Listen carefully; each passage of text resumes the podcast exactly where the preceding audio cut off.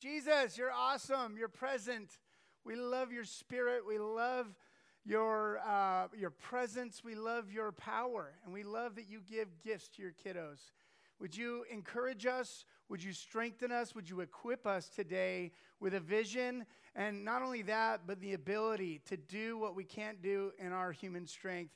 That you be glorified, that your church would be strengthened, that the kingdom would advance, that the Father's heart would be revealed, that your word would be confirmed, and that um, you get the glory in all of this. And so, help Jesus. Amen. Amen.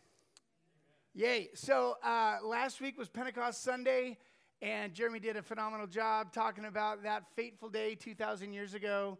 You know, it's interesting uh, how Jesus, uh, you know, the Father so loved the world that he gave Jesus. And then Jesus said, It's better that, for you that I go away, because if I go, then I'll give the gift that my Father spoke about. And so he gave the Holy Spirit that they received on the day of Pentecost. And then G- the Holy Spirit is the one that gives us gifts. And we're going to be talking about gifts of the Spirit today. Um, but just a little praise, uh, shout out. Uh, so, speaking of the gifts, so God gives gifts on this day. It's 50 days from Passover. Uh, the, the Jews celebrate it's, it's called the Feast of Weeks, Shavuot, and they celebrate the first uh, fruits of the harvest or something like that. But they also remember back when Moses brought the word down from the mountain, from Mount Sinai. He brought the, the law on the Ten Commandments on the tablets. And, uh, and then, so fast forward to the day of Pentecost 2,000 years ago, God gave the Spirit.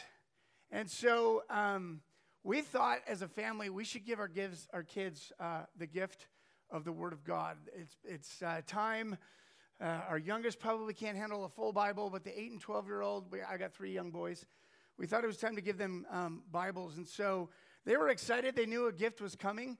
And um, they thought, is it going to be a Nintendo Switch? Is it going to be a puppy? And I was like, it's going to be even better than both of those. And my wife was like, oh no, what if they get disillusioned or discouraged? And uh, well, my eight year old, uh, he, he, was trying, we couldn't decide between Bibles, so he, uh, read Psalm 23 in two versions, and he took a liking to this one. It's got a lion on the front. It's called the Adventure Bible. So um, he liked it so much, he said, Tomorrow morning we're going to read verses together. And I was like, Cool, that sounds cool because he's an early bird like me, and he gets up and he wants to play Monopoly. He wants to play basketball. We do all kinds of things to let my wife sleep in. And um, anyway, uh, so I was pleased by that. I'm like, where should we start? I tried to encourage him to start with the New Testament because that would be the most relevant.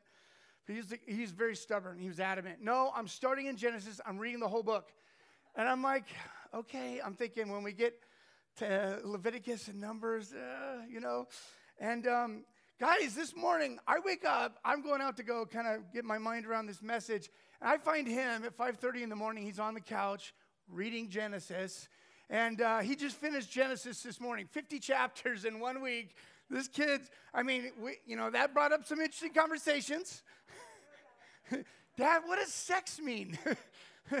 and we got to talk about Sodom and Gomorrah. We got to talk about all kinds of fun things. But uh, praise God, I got to talk about biblical sexuality and have some interesting conversations. But I'm just praising the Lord for the passion because, guys, honestly, this is out of left field. He's usually grumpy about coming to church. He's grumpy about anything Jesus related. And so it's like, what happened? And the gift of faith was given to him, I believe. So we're going to talk about different gifts of the Holy Spirit because I think I need my water. Here we go. Um, we got some Russians in the house. Is that Russian on that little thing? I don't know what that says. Anyway, okay. Um, Paul says he's, he's writing the book of Corinthians to a church in Corinth that has some issues, okay? Um, every church has issues, by the way. If you ever find a perfect one, don't join it because then it won't be perfect anymore. Because we're all imperfect people, we're broken people. There's no perfect church. But the church in Corinth had a lot of division. They had people going, I'm of this camp, I'm of that camp. They had a guy sleeping with his stepmom, never a good sign, and they were just like cool with it. They had people getting drunk on the Lord's table, on the communion wine, and they, Paul's like, had to address that. And they also had a little taste with the, this thing called the gifts of the Spirit. Jeremy referenced last week the gift of tongues, where you might get a language you never studied and you speak it out and someone might understand it. or it might be a heavenly language, it's part of your prayer language. And anyway, the Corinthians thought they had arrived because they had some taste of the gifts, and they were just all babbling in tongues together. And nobody can, uh, you know, like an outsider walks in, nobody understood what the heck was going on. And so Paul had to address the proper use of the gifts. But what I love is that he doesn't like shut it down and go, guys, it's hopeless. Just don't do the gifts thing. You, you can be like, you know, a church that doesn't believe in that. I'll, I'll just go over here, some people that, you know, are more open to it. No, he's like, don't be ignorant. Now, concerning spiritual gifts, I do not want you to be ignorant. And so he wanted to speak into this issue of how to use this thing properly. And there may be some people here this morning, and this topic either really excites you or really makes you nervous. You, um, you either from what you were taught from a church growing up, or from a really bad experience, somebody doing it in the wrong spirit, in the wrong heart, in the wrong motivation. Um, guys, eh, let's just be honest about it. There's been some abuses of these things. But I want to plead with you don't throw out the baby with the bathwater just because of a negative experience, somebody that didn't represent the true heart of these gifts.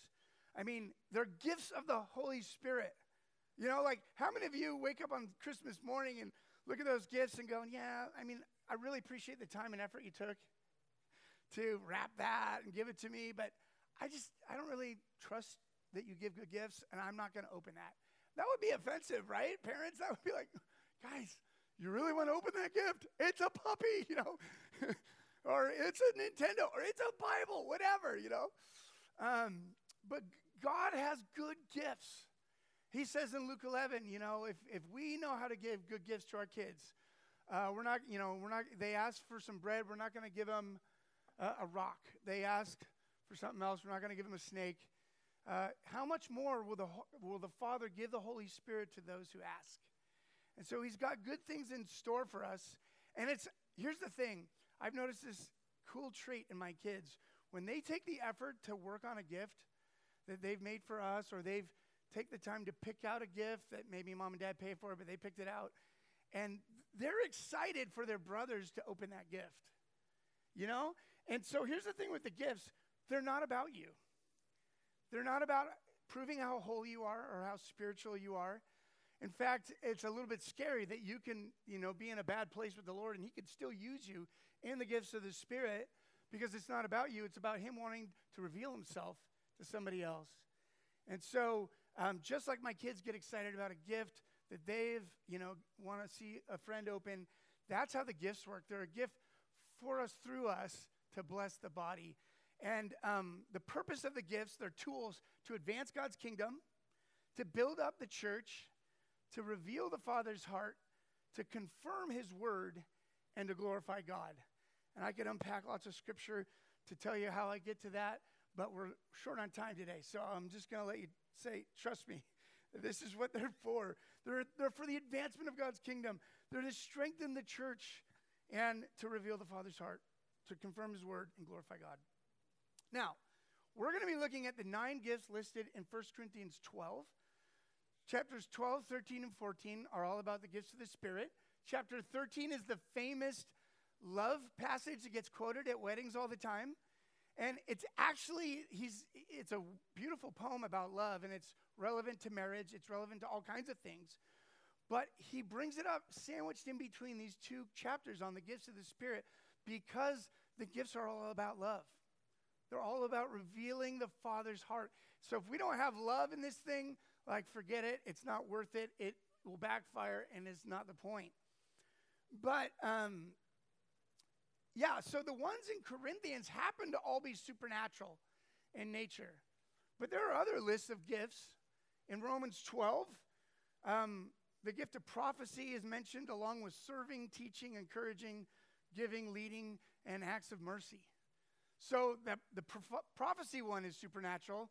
All the others, you know, you could say uh, that could happen apart from the Holy Spirit. You could be a giver without the grace of the Holy Spirit in your life. It's going to go a lot better if you operate co- cooperating with the Holy Spirit. But the, there's a group of people out there called cessationists. They believe the gifts of the Spirit have ceased and they're no longer for today. And I take issue with that. I don't have a lot of energy to really get in debates about all that The day is coming when we're all going to be operating in this. And so if you just pursue Jesus, you'll get the Holy Spirit. And if you want the fullness of what he has for you, you'll discover these gifts.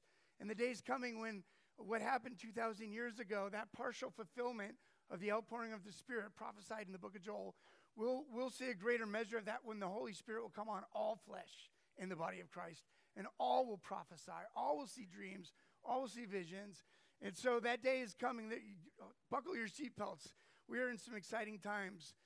But the fact that the, the natural ones, along with the supernatural, are listed in different places means that you can't just copy and, you know, cut scissors out of your Bible and pick and choose which parts you're going to believe are, are for us. And, and the whole argument that the gifts aren't for today, it's, it's really from a shaky one verse in Corinthians 13 where it talks about the day will come when tongues will cease and prophecies will cease. Um, we, right now, we see in part, we know in part, so we prophesy in part. But when perfection comes, then, um, blah, blah, blah. I'm totally butchering that verse, but it's in there. You can read near the end of 1 Corinthians 13. Um, but most theologians and Bible commentators will say that perfection, you know, the, the argument is perf- they, they define perfection as when the Bible was decided, all 66 books was canonized, that's perfection. But most, you know, the vast majority of Bible interpreters will say, no, that's speaking of when Jesus comes back. You know, things are not perfect. Hello, just read the news. So, um, and so these gifts are for today. Now, there's another set of gifts in Ephesians 4, and these are um, the office gifts of apostle, prophet, pastor, teacher, evangelist. And we're told that these are given to us for the equipping of the saints for works of service until, I love that word until. Boy, I'm really thirsty today. Until we reach the unity of the faith, the knowledge of the Son, and come into maturity to the measure of the stature of the fullness of Christ. Whoa! We're not there yet. We are not at the measure of the stature of the fullness of Christ. Amen? Can I get a, can I get a witness? So, but that's where the bride of Christ is going before Jesus returns. That John 17 prayer that we would be unified, that Jesus prayed, we know Jesus is righteous, so his prayers are going to be answered. That's going to happen. I know it's hard to believe with all the division. But there's coming a day when the bride of Christ will be unified. She'll have made herself ready. She'll be operating in maturity.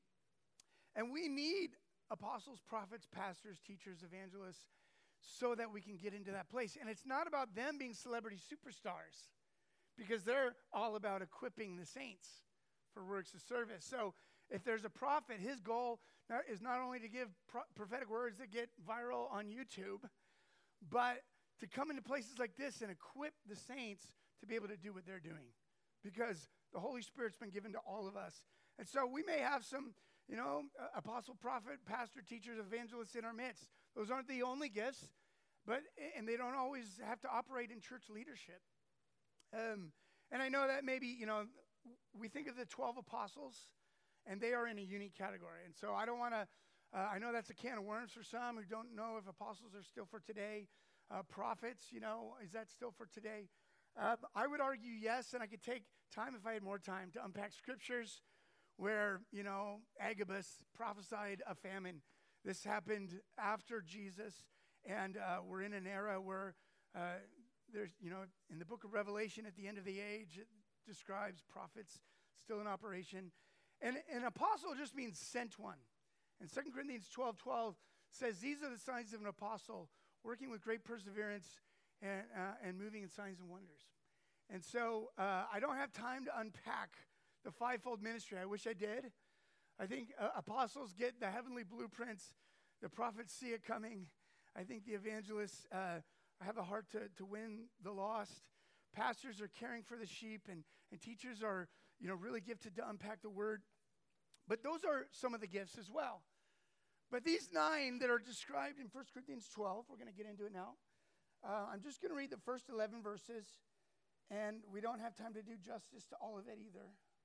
But Paul says, whoa, Bible, hi.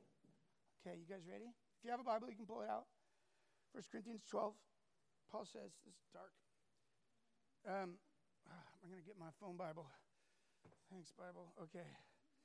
Um, Okay, now about the gifts of the Spirit, brothers and sisters, I do not want you to be un- uninformed. You know that when you were pagans, somehow or other, you were influenced and led astray to mute idols. Therefore, I want you to know that no one who is speaking by the Spirit of God says, Jesus be cursed, and no one can say Jesus is Lord except by the Holy Spirit. There are different kinds of gifts, but the same Spirit distributes them. There are different kinds of service, but the same Lord. There are different kinds of working, but in all of them and in every one, it is the same God at work. Now, to each one, the manifestation of the Spirit is given for the common good. To one, there's given through the Spirit a message of wisdom. To another, a word of knowledge by means of the same Spirit. To another, faith by the same Spirit. To another, miraculous powers. To another, prophecy. To another, distinguishing between spirits.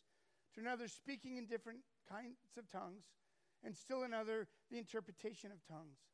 And these are all the work of the one and the same Spirit, and He distributes them to each one just as He determines. Okay, so we're going to just walk through those. But first, I'm going to give you three keys, okay? So, homework assignment, there's pop quiz at the end of this. See if you can remember the three keys. The first key is hunger. Paul says, eagerly desire the greater gifts in uh, 12, verse 31. And in chapter 14, verse 1, he says, Follow the way of love and eagerly desire gifts of the Spirit, especially that you may prophesy. And so it says it differently in different versions earnestly, eagerly. But here's the deal Have you ever seen somebody come out of like, you know, being famished and not eating for 10 days, and um, there's a cracker on the table, and they're super hungry? They're probably not like just going, yeah, I could take or leave that, you know.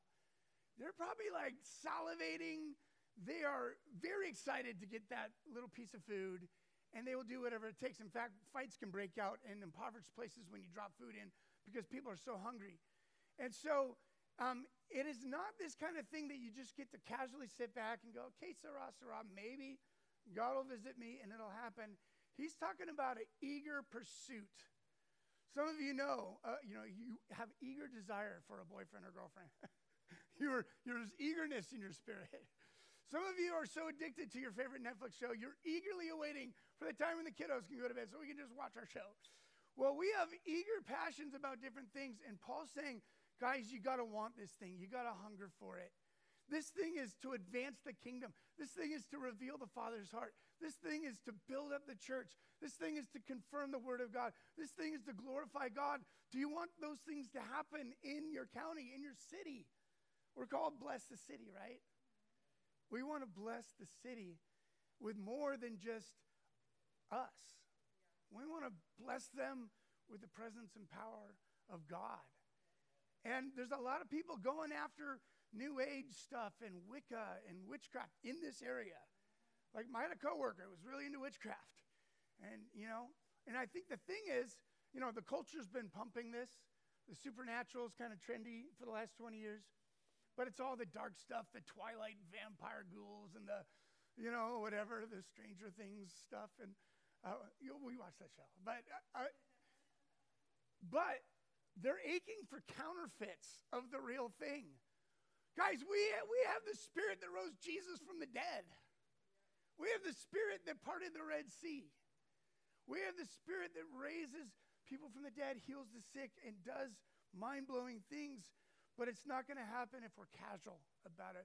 There's a pursuit. God wants, you know, um, Proverbs 25 2 says, It's the glory of God to conceal a matter, it's the glory of kings to search it out. Bible says that we're kings and priests. So you are royalty. You're not just any kiddo, you're a royal son, a royal daughter.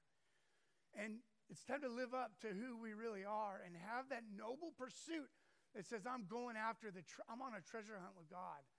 What does he have? And, and uh, so I just want to, you know, uh, John Wimber was a guy that started the Vineyard denomination church. And um, he was famous for seeing conferences where pastors from all over the world would gather and just fill the place, and he would see healings break out. Now, he, he read his Bible, read the book of Acts, and he said to his friends, Hey, when do we get to do this stuff? And they're like, What stuff? He's like, You know, the stuff like healing the sick and all that that the Bible describes, and they're like, oh, that stuff's not for today. He's like, no, I think it's for today. And he got such, he was just like a dog going after a steak bone. He would not relent. And he preached every Sunday morning on the gift of healing because he wanted to see it. And week after week, they called people forward, they prayed for people, no healings. Month one, month two, 18 months before they saw a healing breakout. And they didn't change the topic for a year and a half every Sunday morning. I mean, maybe that's unbalanced. I don't know, but they went after it. And now, you know, he became famous for seeing, you know, in the West, seeing uh, signs and wonders break out. So, are you hungry? Okay. And I know if you had a bad experience, there could be a, uh, and we can deal with that. But, um, okay, so it says in verse 7 the manifestation of the Spirit is given to each one for the profit of all. Couple things to notice there. It's not for the super saints, it's not for the church leaders, it's to each one. We all have a manifestation of the Spirit. So no one's disqualified. You're all on the team. No one didn't get picked on the kickball team today. Praise God. And here's the thing it's not about you, it's for the profit of all, it's for the common good, it's for others. Maybe we're not seeing the supernatural in our midst because we're just a little bit too self absorbed and navel gazy, and maybe we lack a little love. And we want, if we really were just full of the Father's love, we couldn't help but prophesy over each other because we're, we're, we're burning with the things that are burning on His heart when we see each other. Wouldn't that be cool? I don't say that to like make us feel bad. I'm just saying, like, um, Paul says it's all about for the common good for each other, and, and it's motivated by love. And so, yeah. Uh, next slide. Here's the second key hunger is one key, love is key. Paul says, you know, if, if I could speak all the languages of, of earth and of men and angels, but I didn't love others, I would only be a noisy gong or a clanging cymbal. If I had the gift of prophecy and I understood all God's secret plans and possessed all knowledge, and if I had a faith that could move mountains, but I didn't love others, I'd be nothing. If I gave everything I had to the poor, that's another gift that's not listed. I, I think these are, you know, there's more gifts.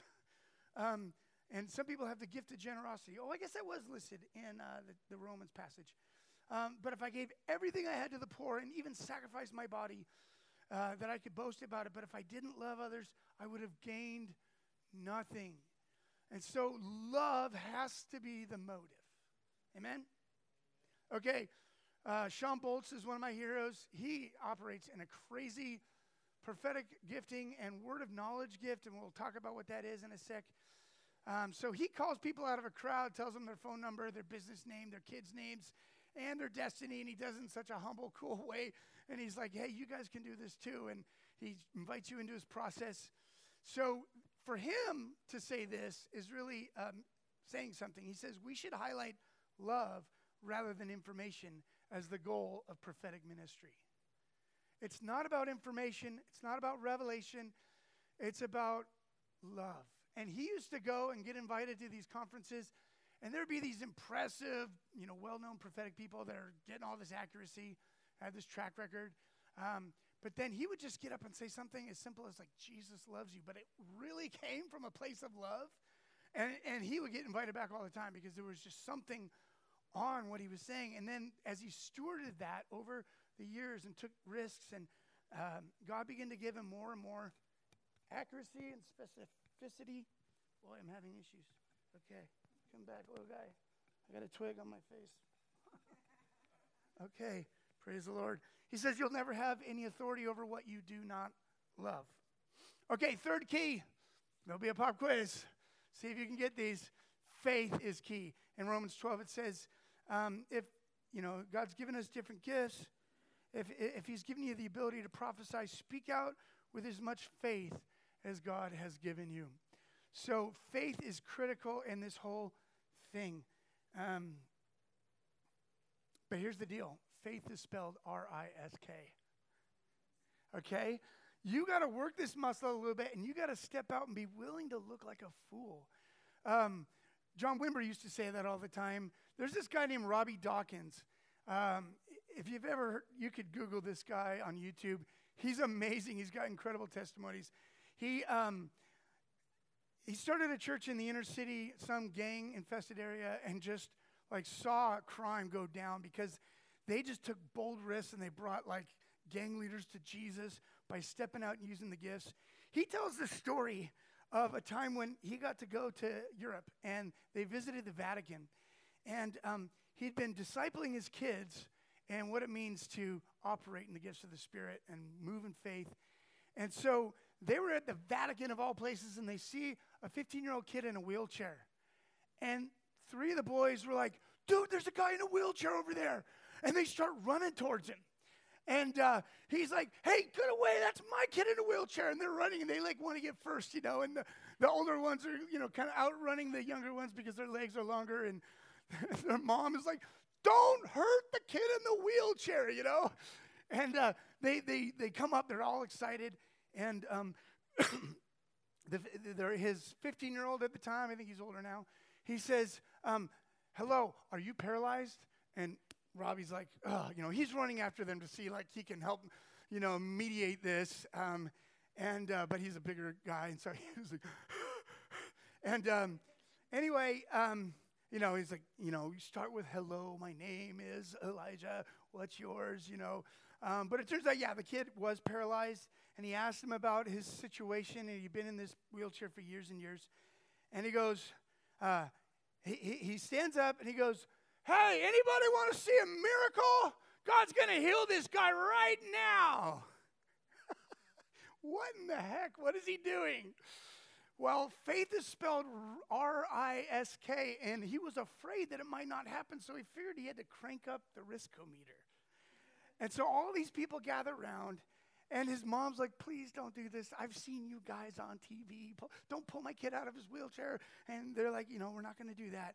But he says, okay, uh, you know, if 10's like fully paralyzed and, and zero is totally healed, where are you? He's like, I'm a 10.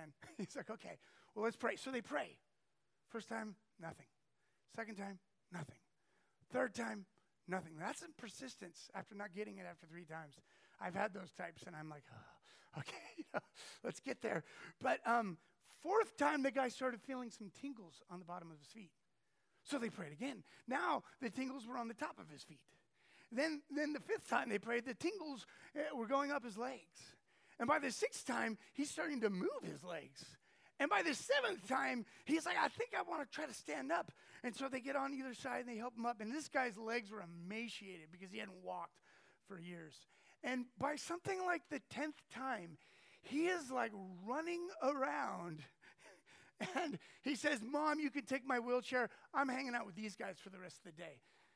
and and so, and then then the kid who started the prayer, he goes, Hey, you all just witnessed a miracle and to confirm that Jesus loves this kid just as much as he loves you. What are you to do with that?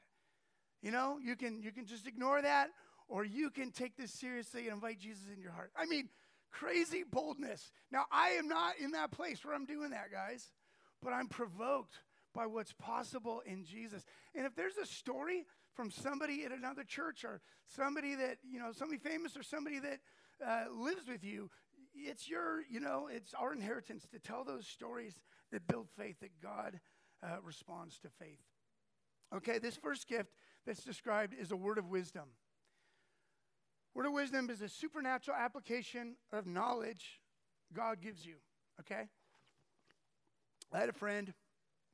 I had a friend. I mean, well, first let me say this.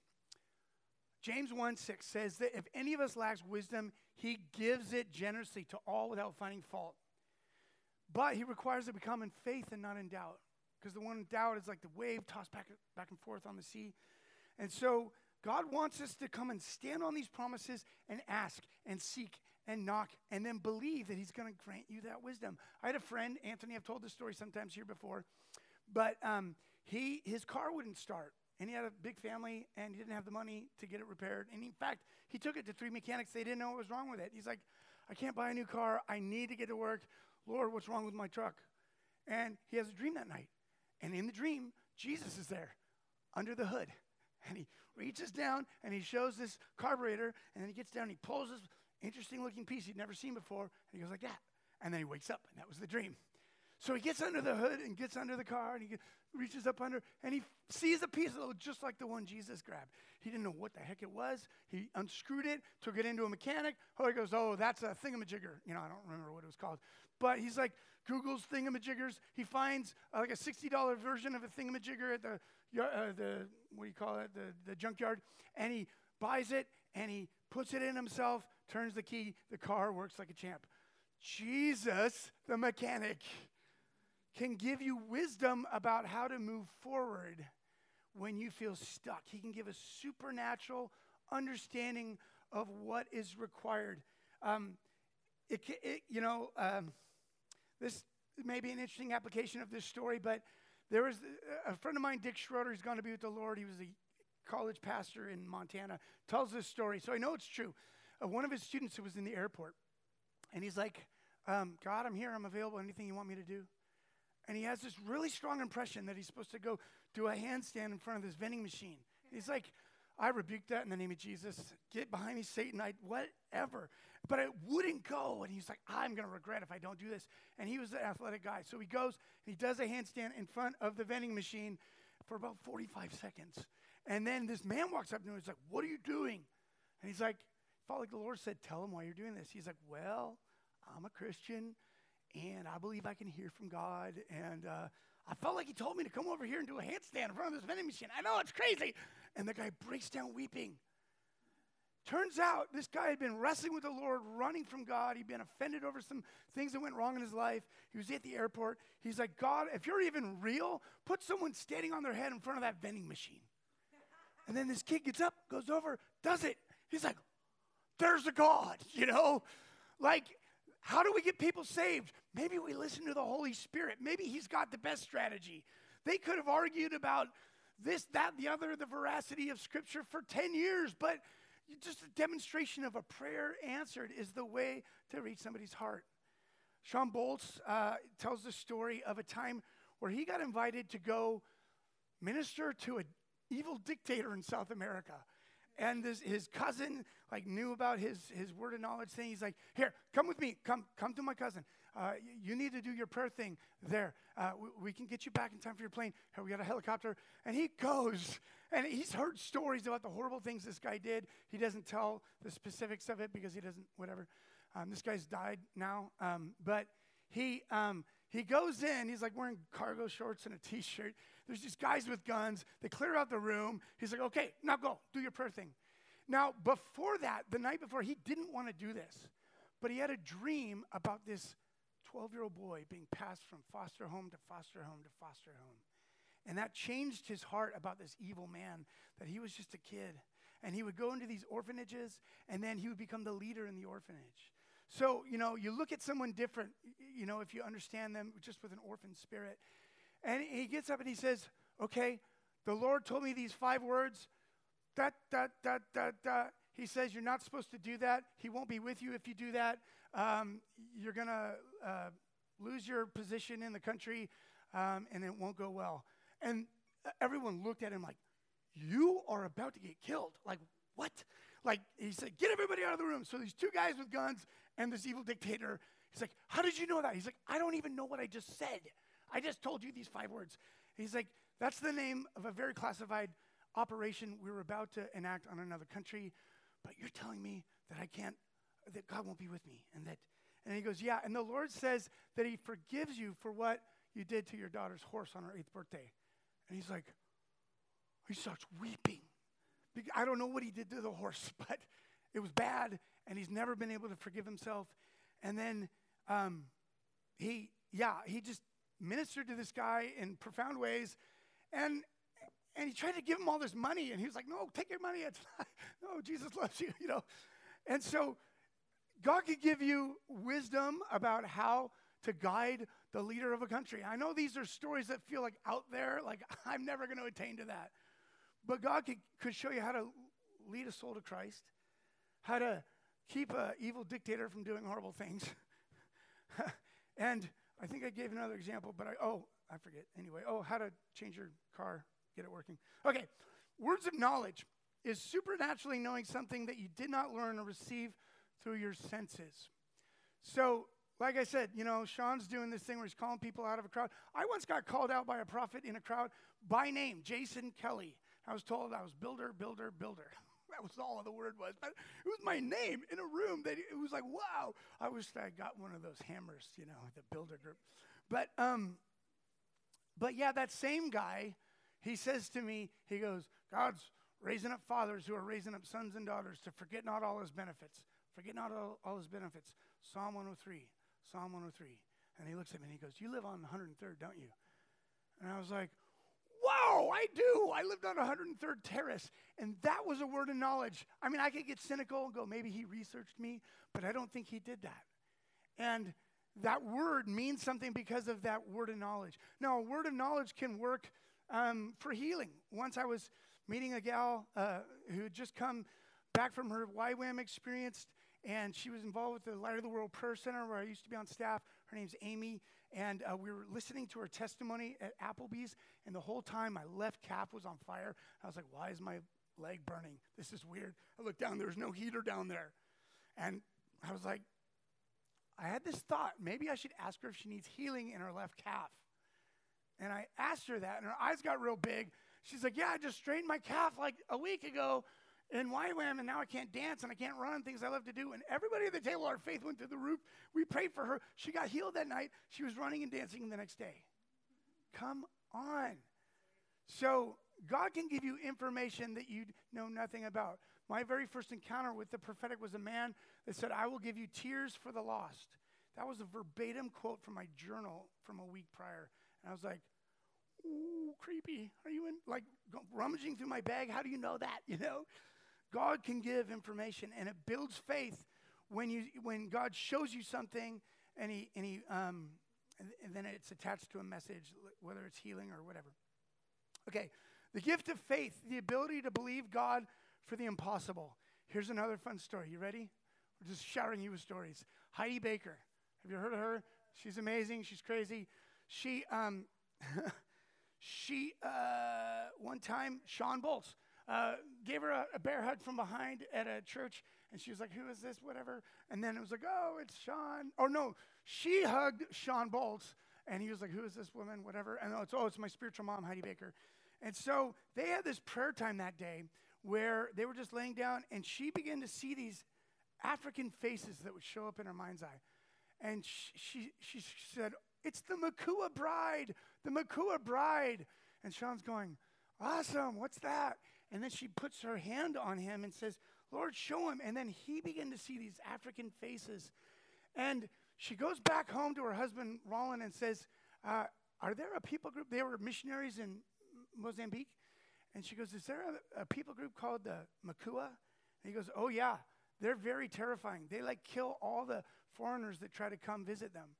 And she's like, Well, the Lord showed me that, that they're all going to get saved. So he's like, Well, you better pray and get the strategy for how we do that. So she goes into her prayer closet, and after six hours, she comes out. She's like, The Lord gave me the strategy. So they get in the Land Rover, they drive. I think Shawn was with Heidi and, and Rolland, and they get there. And um, as they approach, these the chief and all these people with spears, they come out. They're like looking menacing. And then she steps up to the plate and she goes, Give me your blind and give me your deaf, and my God will heal them on the spot right now, or you can kill all of us. And Shawn's like, That's your strategy? Like, what? Like, maybe we should have talked about this before we all got into this moment here. And the chief looks at her and goes, Okay. And he goes back and he gets his nine year old daughter, who's deaf from birth, says, See what your God can do. And so it's on, right? Like Donkey Kong and she prays, and the ears are opened. And the chief turns around and says, All of you must give your life to Jesus right now. And the whole village gets saved. And now their evangelism strategy is to go from village to village and tell people, bring out your deaf, bring out your, your blind. My God will heal them right now, or you can kill all of us. Okay, that's a faith realm I'm not walking in, but I'm telling you, that's what I'm talking about. It's not just like that kind of every, we all have faith. We can't be believers without faith, right? But there's a supernatural gift that comes, and sometimes it comes with a history. God spoke to you this time, that time, and the other. You know, Gideon got a lot of confirmations. He needed it, whittle your army from 30,000 down to 300 and go against an army of 32,000. You need some confirmations. Let's stop like hating on Gideon for asking for so much confirmations. But, you know, God can give you that faith that is unmovable and says, I don't care. Impossibilities must bow the knee to Jesus. Um, the gifts of healing, I've talked about some of those, but it's a supernatural grace to impart wholeness to a mind, body, or spirit so that it operates as God intended. Because I've shared some healing stories, I'm going to move on. The gift of working of miracles. Um, you know, there's other kind of miracles than healing. He can multiply food, he can raise the dead. My, I've been telling people for years my dream job would be to be uh, the head of the dead raising department at some church. And then my second job is that I'm a tour guide of the New Jerusalem, and I take people there before they're dead so they can see what it's like in heaven, understand their citizenship in heaven. And my third job would be to be a filmmaker to like take the revelation we got from heaven and the exploits we did when we emptied those, you know, morgues of dead people and put them out of business. Sorry, guys, here you can come on staff with our church. And then, um, you know, that would be my dream job. I'm not operating in that, but I'm hungry for it. And so, you know, there's a, there's a gift, but are you asking for the impossible to happen? The gift of prophecy is the empowerment of the Holy Spirit to foretell and to foretell. To foretell, to edify, strengthen, or exhort and comfort, according to 1 Corinthians 14.3, or to foretell, to warn, to announce, to reveal the future. Jesus references that the Holy Spirit will come and he'll show you things to come. And so God might show you things about the future. God might show you things about someone's present, someone's past. But the heart is love. The heart is to edify, comfort, and strengthen. So here's the thing I want to give you permission. Like, we, you know, we think about the Old Testament prophets, they were stoned for getting it wrong. They were um, stoned if they had the wrong spirit and they were pointing people to another God. And there is some, you know, Paul said, I see in part, I prophesy in part. And there is a difference between the gift, the simple gift of prophecy and an office of a prophet. Somebody who's operating in that gift has been affirmed by various leaders across the body of Christ. They've got a track record of getting things right. And, you know, and I, I kind of hate titles altogether. It's more about a function. You know, the people that slap on apostle so and so or prophet so and so, I just, ugh. Now, in the black church, that's kind of the culture. It's like, I'm, I'm apostle so and so, I'm bishop. You need to know what my function is. But, um, but anyway, so ask yourself this question Is this edifying?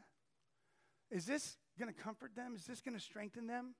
If not, then throw it out. But if it is, and you're going off of something God showed you in his mind's eye. Now, for me, it tends to work. I close my eyes and I see a picture. I'm a visual guy. I see a random picture. I you know, once saw this picture. I was praying for a guy over the phone, and I said, I see this tree by streams of water. You're like that Psalm 1 guy that meditates on the word day and night.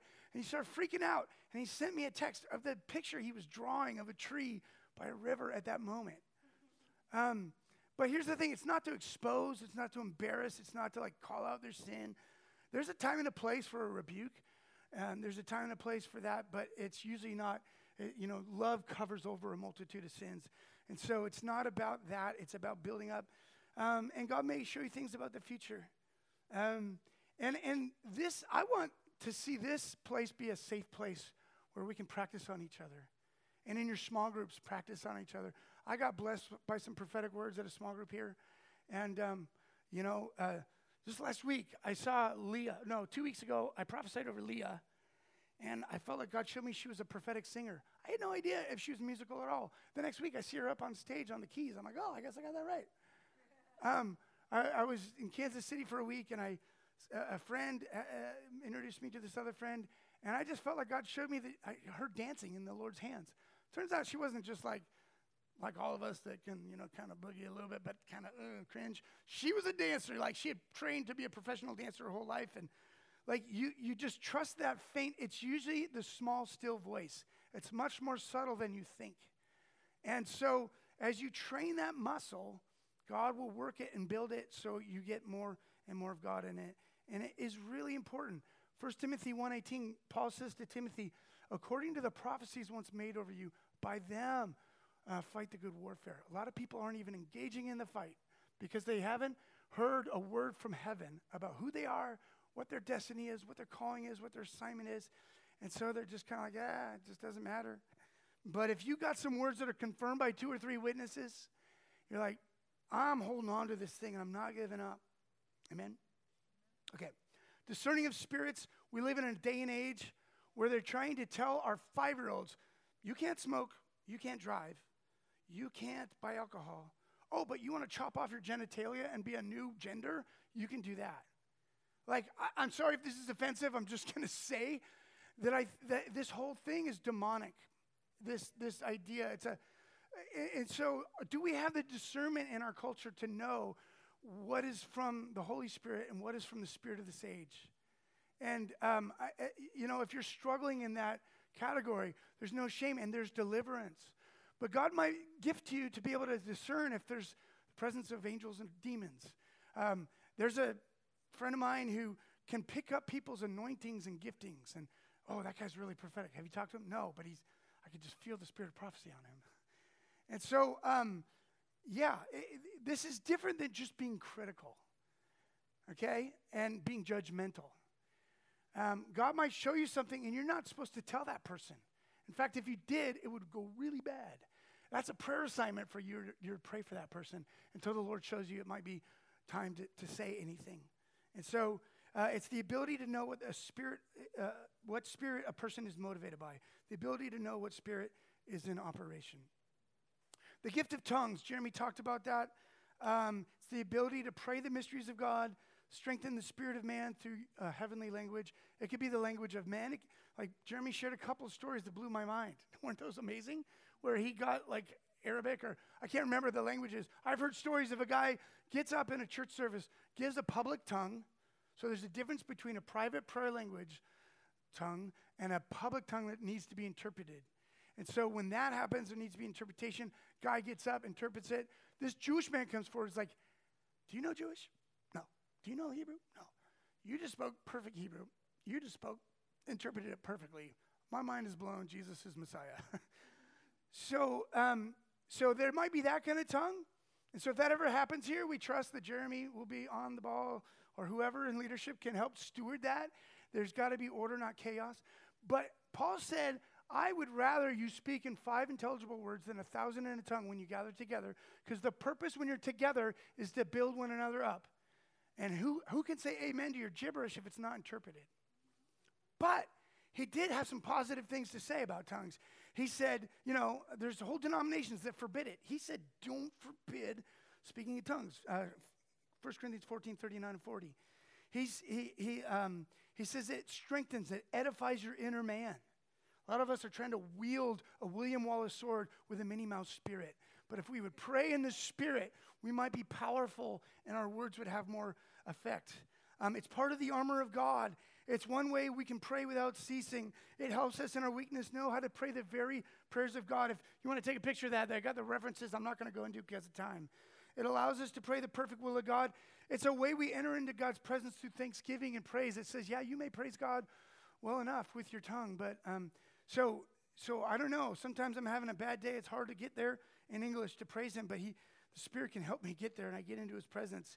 It's a way to not lean on our own understanding and it's a way um, to allow God to pray through us. So just know that I, I just took an extra slide on this because it's one of the most confusing, mysterious ones. It doesn't make no sense. And, uh, you know, we're so proud that if it doesn't, you know, if we don't understand it totally, then we're just going to reject it. But maybe our God's too small.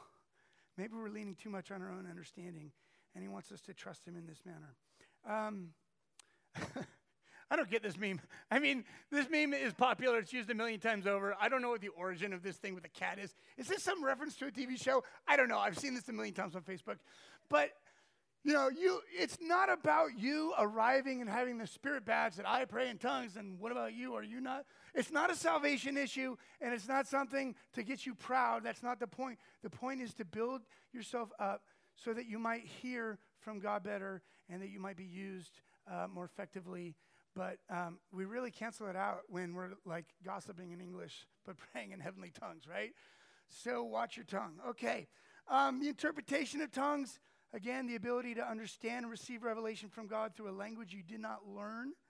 Um, and uh, that might that might be that um, somebody spoke Swahili and you understand Swahili. They might speak a heavenly tongue and you understand the heavenly tongue. Um, but it's, it's a mystery. It's miraculous. It's supernatural. It happens. Okay. Final slide here. Um, my heart is not just to talk about this stuff, but to encourage you to go and do this stuff. And I know that sounds crazy and dangerous, but if there's somebody sitting next to you, or somebody in your house, or somebody that you know is open to this, because not everyone's open to this, I get it. But say, hey, I think God might want to speak to you, and I'm going to ask the Lord if He has anything for me to show you. And I always like to tie it back to Scripture. Feel like the most safe prophetic thing I can do is quote the Bible. It's true to everybody, but it might happen to be their life verse. I did this. I, I keep seeing an eagle in my mind's eye while prophesying over people during a conference. So we did a bunch of these. And um, third time I see the eagle, I'm like, God, is it just because I haven't been in my Bible that you keep showing me the same verse? Like, does everybody need to know this? Isaiah 40, 31, those who wait on the Lord will renew their strength, mount up on wings like eagles. But I'm like, okay, I'm going to say it. And I said the thing, and the guy rolls up his sleeve, and he's got Isaiah 40, 31 tattooed and an eagle on his. I'm like, oh, I guess I heard from you. Now, here's the thing the gift of encouragement is awesome, and we should all strive to be more encouraging and affirming. And, but it, this is different than the gift of prophecy. Because the gift of encouragement is like, hey, I've noticed you sweeping up like hours after everybody left. You have such an amazing servant heart. I want to hear about that from you if I'm doing that. I mean, it's, you know, not always happening, right? But, um, but the gift of prophecy is not basing it on what you know about a person, about their, you know, their face, their countenance, how they're dressed, their name, or anything. You're just asking the Spirit for revelation, and He can He can give that to you. And we can all hear His voice. Some of you just will see in pictures. Some of you will have a burning emotion. Some of you have a scripture come to mind. And some of you can just trust that, hey, I asked for wisdom. I got the short window. They're going to leave if I don't. I'm going to say something edifying, comforting, and strengthening that doesn't contradict the Bible. And then it turns out, as you step out in faith, like that trapeze artist, woo, does it land? You know? And you'll find encouraged, the person receiving the word is encouraged, the person giving the word is encouraged, everybody's encouraged, the body's strengthened, the kingdom advances. And it's really fun when you take this outside of the four walls of the church. I'm going to close with this story, and then I'm going to invite people up for prayer. Um, I um, one night I couldn't sleep. At four in the morning, I was like, "What do I do?" Scrolling through YouTube or something, I find this Bethel message by Bill Johnson. In that sermon, he tells a crazy story about this roadrunner that showed up to their little prayer house. They have this little alabaster prayer house. And, and he would go like an hour before this prayer meeting. So we had a pre prayer prayer meeting um, eh, where he would just wait on the Lord. And then a group of people would come and they pray. And this roadrunner, they go like, what is it, 60 miles? They go fast. And would just run up. And then he would stand on this rock that kind of looks like an eagle. And he would stand there and just watch for the whole prayer time. And then he would leave. And that happened three weeks in a row, right during prayer time. This Roadrunner came up, and then and then one the next week, the janitor was cleaning, vacuuming out the place, and so the door was open. The Roadrunner came into the prayer room, and then all of a sudden, like a Roadrunner does, he started darting, and boom, he hit the glass window, and he died. And he's like, "Oh my goodness, oh."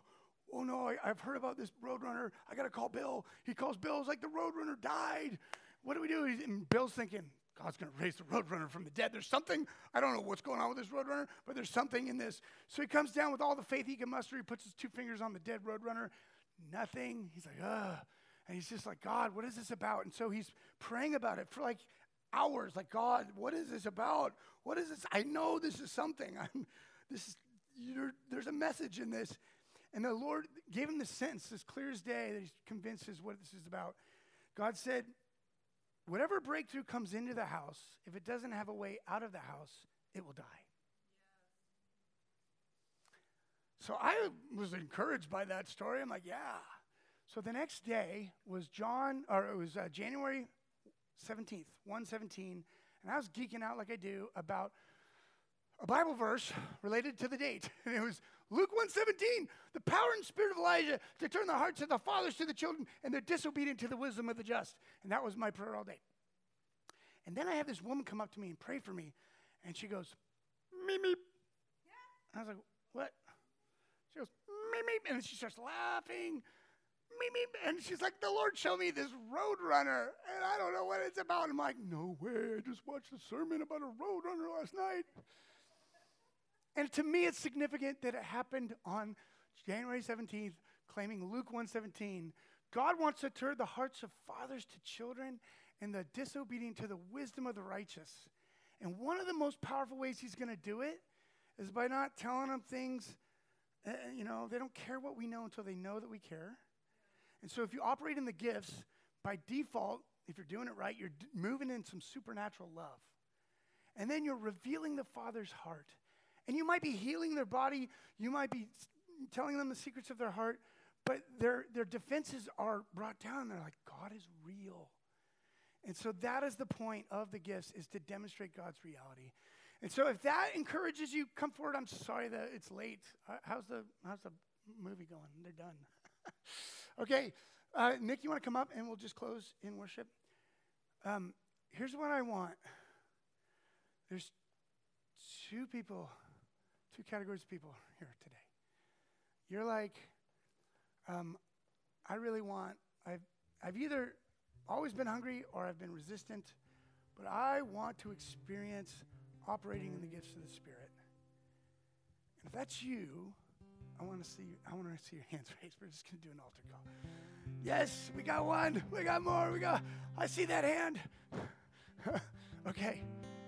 Now, if you're here and you've already tasted a little bit of that, and you have confidence that God might want to release something through you, might be, you know, a little a little word of encouragement, little little you know, word of knowledge, a little whatever. If you bring it through this filter, does this contradict the word of God? Is this loving? Is this edifying? Is this comforting? Does this strengthen? Then I encourage you to pray that out based on what you're sensing, what you're seeing, not based on what they're wearing, what you know about them, but um, so can we do that? Can we have ones that want to get received? I know everybody wants to receive one though, right? We don't have time to do it justice today. I'm just wetting your whistle, planting the seed. It's up to you now to run with the torch and take it out of these four walls and do it in your small group. Amen? Okay, why don't we all stand? Um,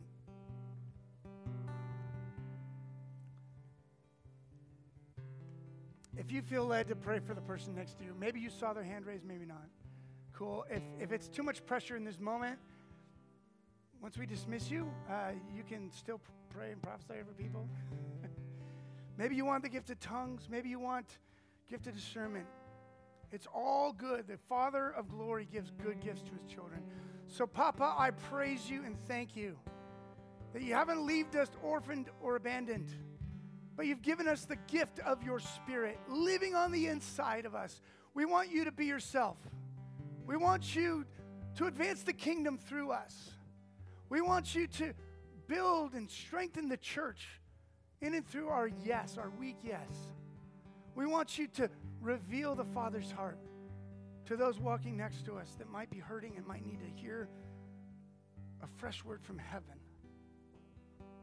Father, I thank you that you love to confirm your word with signs and wonders. You did it all throughout. Mark 16, Acts 14, Hebrews 2. You talk about this.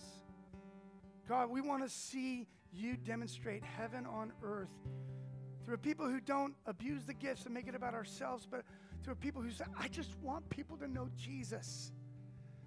And whether it's my brother or sister who already confesses Jesus or someone on the streets that might come to salvation through a demonstration of the Spirit's power. Make us your hands and feet. We renounce unbelief.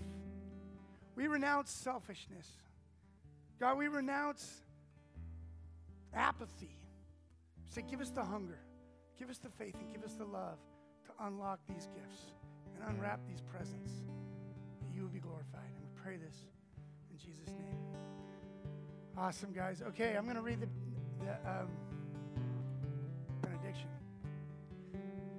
May the Lord bless you and keep you.